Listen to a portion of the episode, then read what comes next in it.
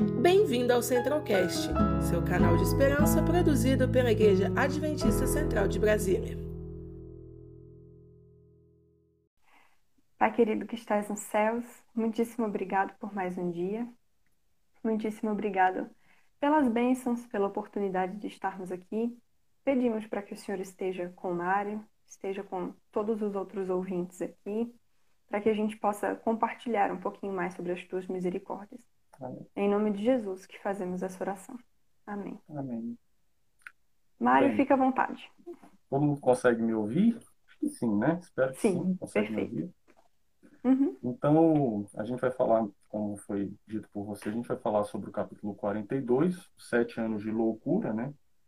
Do rei Nabucodonosor.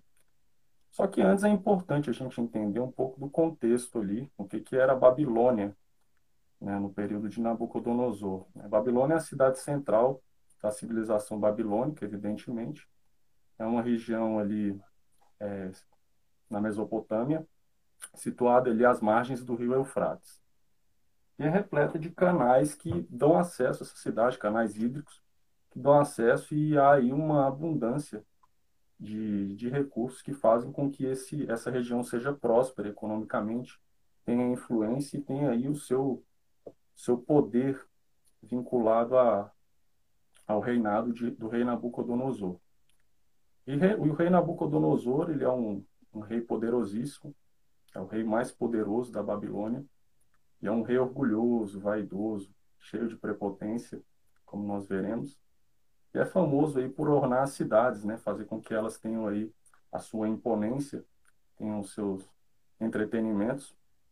Famoso por criar jardins suspensos, né? Que os historiadores dizem que é uma das, das grandes maravilhas do mundo, né? Antigo. Exatamente.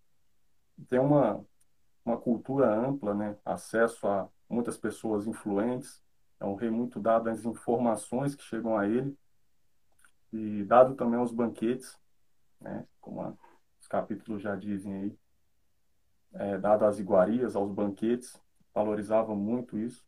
E é um rei que tem oscilações espirituais, é um rei de altos e baixos, é um rei que uma hora crê em Deus e outra hora crê em deuses, né? Se a gente pegar aqui já no capítulo 4, quando vai falar aqui da loucura, no capítulo, no versículo 2, já diz o seguinte: Pareceu-me bem fazer, fazer conhecidos os sinais e maravilhas que Deus, o Altíssimo, tem feito para comigo, Deus verdadeiro, né? o Altíssimo.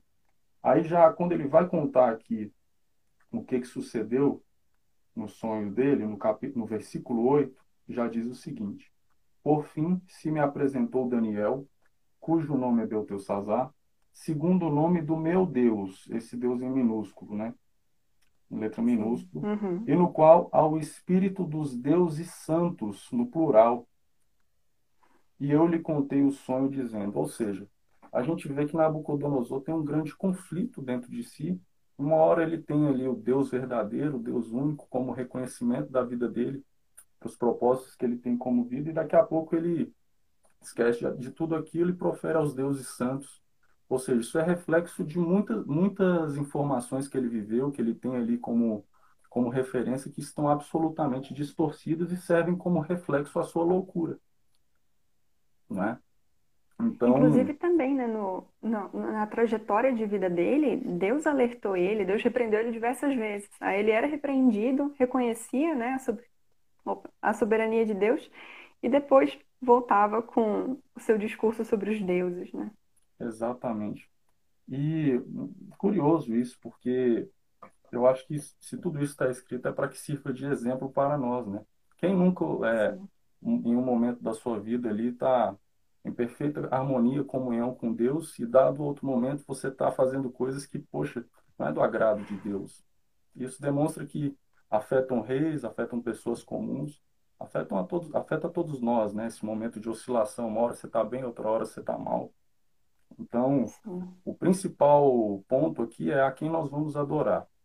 Se nós vamos adorar o Deus verdadeiro ou aos deuses, né? Dadas as coisas do mundo. Tudo bem que hoje as coisas são bem bem disfarçadas, você não percebe quando você está fazendo uma coisa Tudo assim. muito sutil. É, você não entende, fala, pô, será que será que Deus, será que Deus, né? Esse ponto, será que Deus É, a gente tem que saber que ponto que Deus está, que ponto que Deus não está, e esse termômetro hoje em dia está bem complicado, porque tem um pouquinho de verdade, é um pouquinho de mentira, e a gente acaba aí tendo um, uma mornidão no que tange a essas coisas, e é bem curioso isso. Pois bem, daí, quando Nabucodonosor ele tem esse sonho, né, é um sonho muito curioso, porque é o sonho de uma, uma árvore frondosa, né, repleta de galhos, aquela coisa bonita, que abriga ali os animais, que dá uma boa sombra, que tem ali a vida, o vigor e a paz, né, o descanso. E aí vem um anjo e diz assim, ó, ceifa tudo, acaba com tudo, só que, tem só que é o seguinte, deixa a cepa e as raízes. Então, pensa, para um rei ter um sonho como esse, ele já sabe ali no subconsciente o que, que vai acontecer, mas ele Alguma quer ouvir. Alguma coisa ruim vai acontecer. Sim. Ele quer ouvir, ele quer saber de alguém, é, alguém que tenha o espírito do Deus verdadeiro pairando sobre ele, que tenha ali a, a verdadeira comunhão, para que dê a interpretação sincera daquele sonho. Ele quer ouvir a verdade sobre aquilo. E ele chama ali os magos, chamam ali os intérpretes, mas ninguém é capaz, ninguém tem a habilidade, a competência de interpretar esse sonho, senão aquele que tem o Deus Altíssimo como seu criador, né? E aí chama Daniel, né, cujo nome é Beltesazar, e ele, engraçado, quando ele vai chamar Daniel, ele chama por Beltesazar, que é um nome pagão, e profere o, o, o adjetivo que ele profere é chefe dos magos, né? É como se tivesse ali um pastor da igreja adventista e vai para um país da África e de, de uma religião desconhecida e chama ele de chefe dos magos, o pastor adventista de chefe dos magos, né? Então, interessante isso chamar, proferir esses adjetivos mediante a autoridade que ele tem. E Daniel não contesta, né? Daniel fala, ó, vou interpretar o teu sonho aqui, mas há um só Deus, e há um só Criador que vai te fazer entender tudo isso, né? Então a gente percebe que tem essa embriaguez, essa embriaguez de, de, do rei Nabucodonosor de ficar confundindo as coisas e distorcendo o que é certo e o que é errado. Então aqui no capítulo, no capítulo 4, versículo 18, diz o seguinte: Isto vi eu, rei Nabucodonosor, em sonho. Tu, pois, ó Beltesazar, diz a interpretação, porquanto todos os sábios do meu reino não puderam fazer saber a interpretação, mas tu podes, pois há em ti o espírito dos deuses santos. Como é que um, uma pessoa que adora o Deus verdadeiro pode ter dentro dele o espírito dos deuses santos?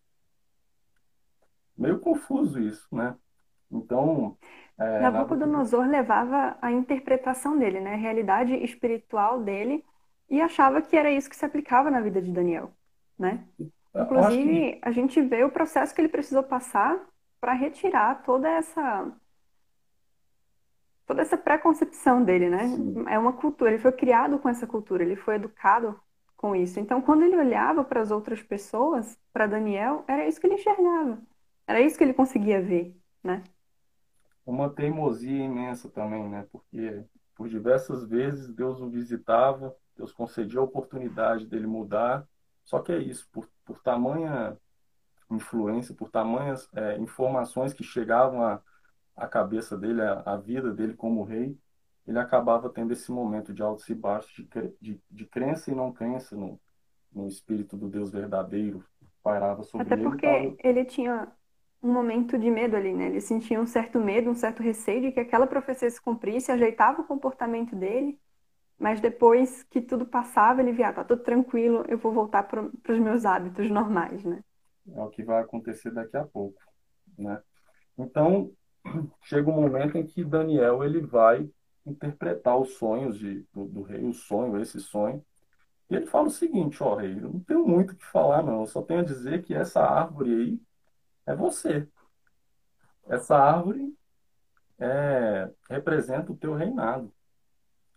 Então, você vai ter aí sete anos, né, sete tempos de uma vida miserável, uma vida com os animais, você vai, é, suas unhas vão crescer a ponto de, de se tornarem aquelas unhas de, de aves, né? A Bíblia diz. Então ele vai ter esse momento aí de, de colher o fruto do, da desobediência que ele plantou. E aí, no, no, no, capítulo 4, versículo 23 a 25, diz o seguinte: Quanto ao que viu o rei, um vigilante, um santo, que descia do céu e dizia: Cortai a árvore e destruía, mas a cepa com as raízes deixai na terra, atada com as cadeias de ferro e de bronze na erva do campo, seja ela molhada do orvalho do céu, e a sua porção seja com os animais do campo, até que se passem sobre ela sete tempos. Sete tempos, sete anos, né? Uhum. Esta é a interpretação, ó rei, e este é o decreto do Altíssimo que virá contra o rei, meu senhor. Serás expulso entre os homens, e a tua morada será com os animais do campo. Dar-te-ão a comer ervas como aos bois, serás molhado do orvalho do céu, e passar-se-ão sete tempos por cima de ti, até que conheças que o Altíssimo tem domínio sobre o reino dos homens e o dá a quem o quer. Ou seja, você vai ter que passar todo esse momento difícil para que você reconheça quem é o Deus que te faz ser rei. Para que você reconheça que há um só Deus que te criou e que sem ele não tem abastecimento de cidade, não tem exportação de recursos que você colhe aí na cidade, não tem é, recolhimento de tributos, nada disso sem que o Deus verdadeiro esteja presente. Não adianta você ser rei sem que as coisas dos céus estejam primeiro dentro do seu reinado.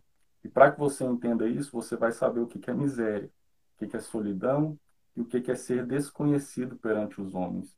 E esse é o ponto, né? Ele vai colher ali uma, um, um período da vida dele de uma vida miserável junto aos animais. E Daniel quando fala isso, né, acho que ele, sente a dor ali, fala, olha, a tua situação não está nada fácil, viu, meu amigo? Então, é, trata aí de, de você se consertar com Deus, para que você tenha aí um, uma, uma vida mais tranquila, né? E aí no, cap... no versículo 27 diz assim, Portanto, ó rei, aceita o meu conselho e põe termo pela justiça pelos teus pecados, e em tuas iniquidades usando de misericórdia para com os pobres, e talvez se prolongue a tua tranquilidade. Ou seja, dá um jeito, meu filho, porque senão as coisas vão ficar difíceis para você. Vai ficar ruim. Então, passa um tempo, Deus é, Deus dá um, um período ali de, de refrigério para Nabucodonosor, né? Então, em 12 meses ele ele tem ali nada mudou, né? E aí ele acha que não vai acontecer aquilo, né? Que ah, tive o sonho, mas está tudo bem, eu estou aqui reinando, está fazendo, está acontecendo. Acho que ele já coisas... tinha até esquecido, né? Tantas as coisas já aconteceram. Foi o ponto que você disse, né? E aí ele tem esse momento de, ah, eu preciso melhorar com Deus, mas ele vê que as coisas não estão acontecendo e aí ele acha que está tudo bem, que eu posso continuar daquele mesmo jeito. E aí ele tem aquela, aquele momento de arrogância e prepotência, né? Que ele falou que, passado 12 meses, ele falou o seguinte: no versículo 30. Falou o rei e disse: Não é esta a grande Babilônia que eu edifiquei para a casa real, com o meu grandioso poder e para a glória da minha majestade? É um momento aí de prepotência absoluta, de egoísmo. Ele acha que tudo é feito por meio dele, né? que Deus não merece nenhum tipo de louvor, de reconhecimento dentro desse aspecto. E aí, quando ele falava isso, né, desceu a voz do céu e disse o quê? A ti se diz, ó rei Nabucodonosor, já de ti passou o reino. E esse é o momento em que ele colhe ali, gota por gota, a, a consequência, gota, ele, ele bebe gota por gota das consequências de seu egoísmo, da sua prepotência e da sua arrogância. Até que chega um momento que Deus tem misericórdia. Né? Eu acho interessante isso nos planos de Deus, no DNA divino, que é esse ponto dela de da gente ter a nossa vida poupada, né? Deus é um Deus misericordioso e justo que independente de qual seja o seu filho, né, tanto como como Jó quanto Nabucodonosor, né, Deus sempre é, teve essa essa preocupação em poupar, em preservar a vida Sim. das pessoas, em poupar um reinado, porque é, Deus entendia que se ele acabasse com Nabucodonosor e seu reinado, muitas pessoas seriam afetadas. Então, Deus misericordiosamente dá oportunidade ao rei Nabucodonosor de se reerguer, mas agora servindo ao Deus verdadeiro. No caso de Jó, que era um homem justo, ele falou: ó, só não tira a vida dele. Só não tira a vida dele e faz aí o inimigo, né? Faz aí o que você achar que, que, que deve fazer, mas não tira a vida dele. Então, eu acho bonito Misericórdia essa, essa sempre está presente. Preocupação de preservar, embora passe um uhum. momento difícil, embora nós tenhamos um momento de dificuldades, de altos e baixos, Deus sempre é preocupado conosco e Deus sempre tem essa oportunidade, essa, nos dá essa oportunidade de nós nos reconciliarmos com Ele, a fim de termos aí uma vida plena e abundante ao teu lado. Então foi isso, ele colheu ali consequências daquela, daquelas atitudes errôneas que ele cometeu e no final tornou a vir o um entendimento a ele, tornou a vir o reinado e aí Nabucodonosor ele se converte, né? Ele para de, de sacrificar os seus pensamentos, sacrificar as suas atitudes a deuses estranhos e reconhece a supremacia divina na vida dele. Reconhece Deus como seu criador. E é esse o ponto mais importante para nós, né? Se nós fôssemos reis das nossas vidas, a que Deus nós serviríamos? Aos deuses pagãos ou ao Deus verdadeiro? Que isso sirva de entendimento para nós, que nós tenhamos aí uma boa comunhão com Deus hoje, amanhã e sempre porque a conversão ela é diária. Não adianta a gente. É, o batismo é importante, não adianta a gente só ali, as pessoas falam mergulhar né, nas águas. Se você não tem um batismo diário com Cristo, as coisas acabam impregnando em você e é difícil tirar essa sujeira depois. Exatamente. Excelente, Mara. É, é tinha algumas coisinhas aqui que eu separei e eu gostaria de ler para vocês uma passagem aqui do livro Parábolas de Jesus. Porque é o seguinte, o orgulho não é algo novo, né? A gente sempre vê personagens bíblicos que sofrem com orgulho. O rei Uzias, rei Saul, uh, vários outros reis na história de Israel também. E houve um momento em que os discípulos estavam discutindo, né, qual deles seria o maior no reino dos céus. Olha só o pensamento deles, né? E todo momento que essas pessoas eram tomadas por orgulho, vinha uma consequência que não era boa. Tanto é que Provérbios fala assim: quando vem a soberba, então vem a vergonha. E foi exatamente o que aconteceu com todos esses reis. E no livro Parábolas de Jesus fala bem assim: O mesmo mal que levou Pedro à queda e excluiu da comunhão com Deus o fariseu, torna-se hoje a ruína de milhares. Não é nada é tão ofensivo a Deus nem tão perigoso para o espírito humano como o orgulho e a presunção. De todos os pecados é o que menos esperança incute e o mais irremediável. Contudo, não estamos perdidos, né? Sim. Deus sempre provê ali uma saída, uma alternativa. E por fim, a gente tem que ser como Cristo, né? Deus veio aqui na terra, o próprio Deus veio aqui na terra dar pra gente um exemplo. E Filipenses descreve Jesus bem assim: Jesus humilhou-se, tornando-se obediente até a morte, pelo que também Deus o exaltou sobremaneira e lhe deu um nome que está acima de todo nome. Ou seja, enquanto o orgulho leva à decadência, a humildade e a obediência leva ao crescimento, tanto espiritual, ao crescimento muitas vezes também material, né? Deus abençoa muito aqueles que seguem a Deus, aqueles que se dedicam a Deus e que se humilham perante Deus. Então, realmente é uma reflexão muito boa. Mário, muitíssimo obrigado por trazer todos esses detalhes para gente. Gostei também de saber mais sobre os detalhes aí geográficos, históricos da Babilônia. Alguns detalhes eu não sabia. Muitíssimo obrigado para todo mundo que veio aqui assistir também. E também o pessoal que vai assistir daqui a pouquinho. Vai ficar gravado, vai ser postado também aqui no Instagram do Jovens Brasília, tá bom? Você faz a oração para a gente? Podemos, vamos lá. Oremos. Querido Deus, bondoso Pai, obrigado, Senhor, por esse privilégio que temos aqui juntos, é, de adorarmos o Teu nome, de glorificarmos a Tua vontade e podemos ter esse entendimento de que só o Senhor é Deus, não há outro Deus perante Ti O Senhor é o Deus criador, o Deus mantenedor de todos nós. Não nos deixe, Senhor, que tenhamos o orgulho, a prepotência, tenhamos a vaidade acima do que somos e nos esqueçamos de Ti. Permita que tenhamos o Teu amor e a Tua misericórdia é, como critério para seguirmos a nossa vida dia a dia. Cuide de nós, nos dê a oportunidade, a misericórdia de nos reconciliarmos contigo perante as nossas quedas, perante as nossas falhas, para que tenhamos a salvação e a vida eterna, que é o que o Senhor promete para nós. Esteja conosco no nosso dia, permaneça nas nossas vidas, cuide dos nossos familiares. É o que te pedimos no doce nome de Jesus Cristo. Amém. Amém.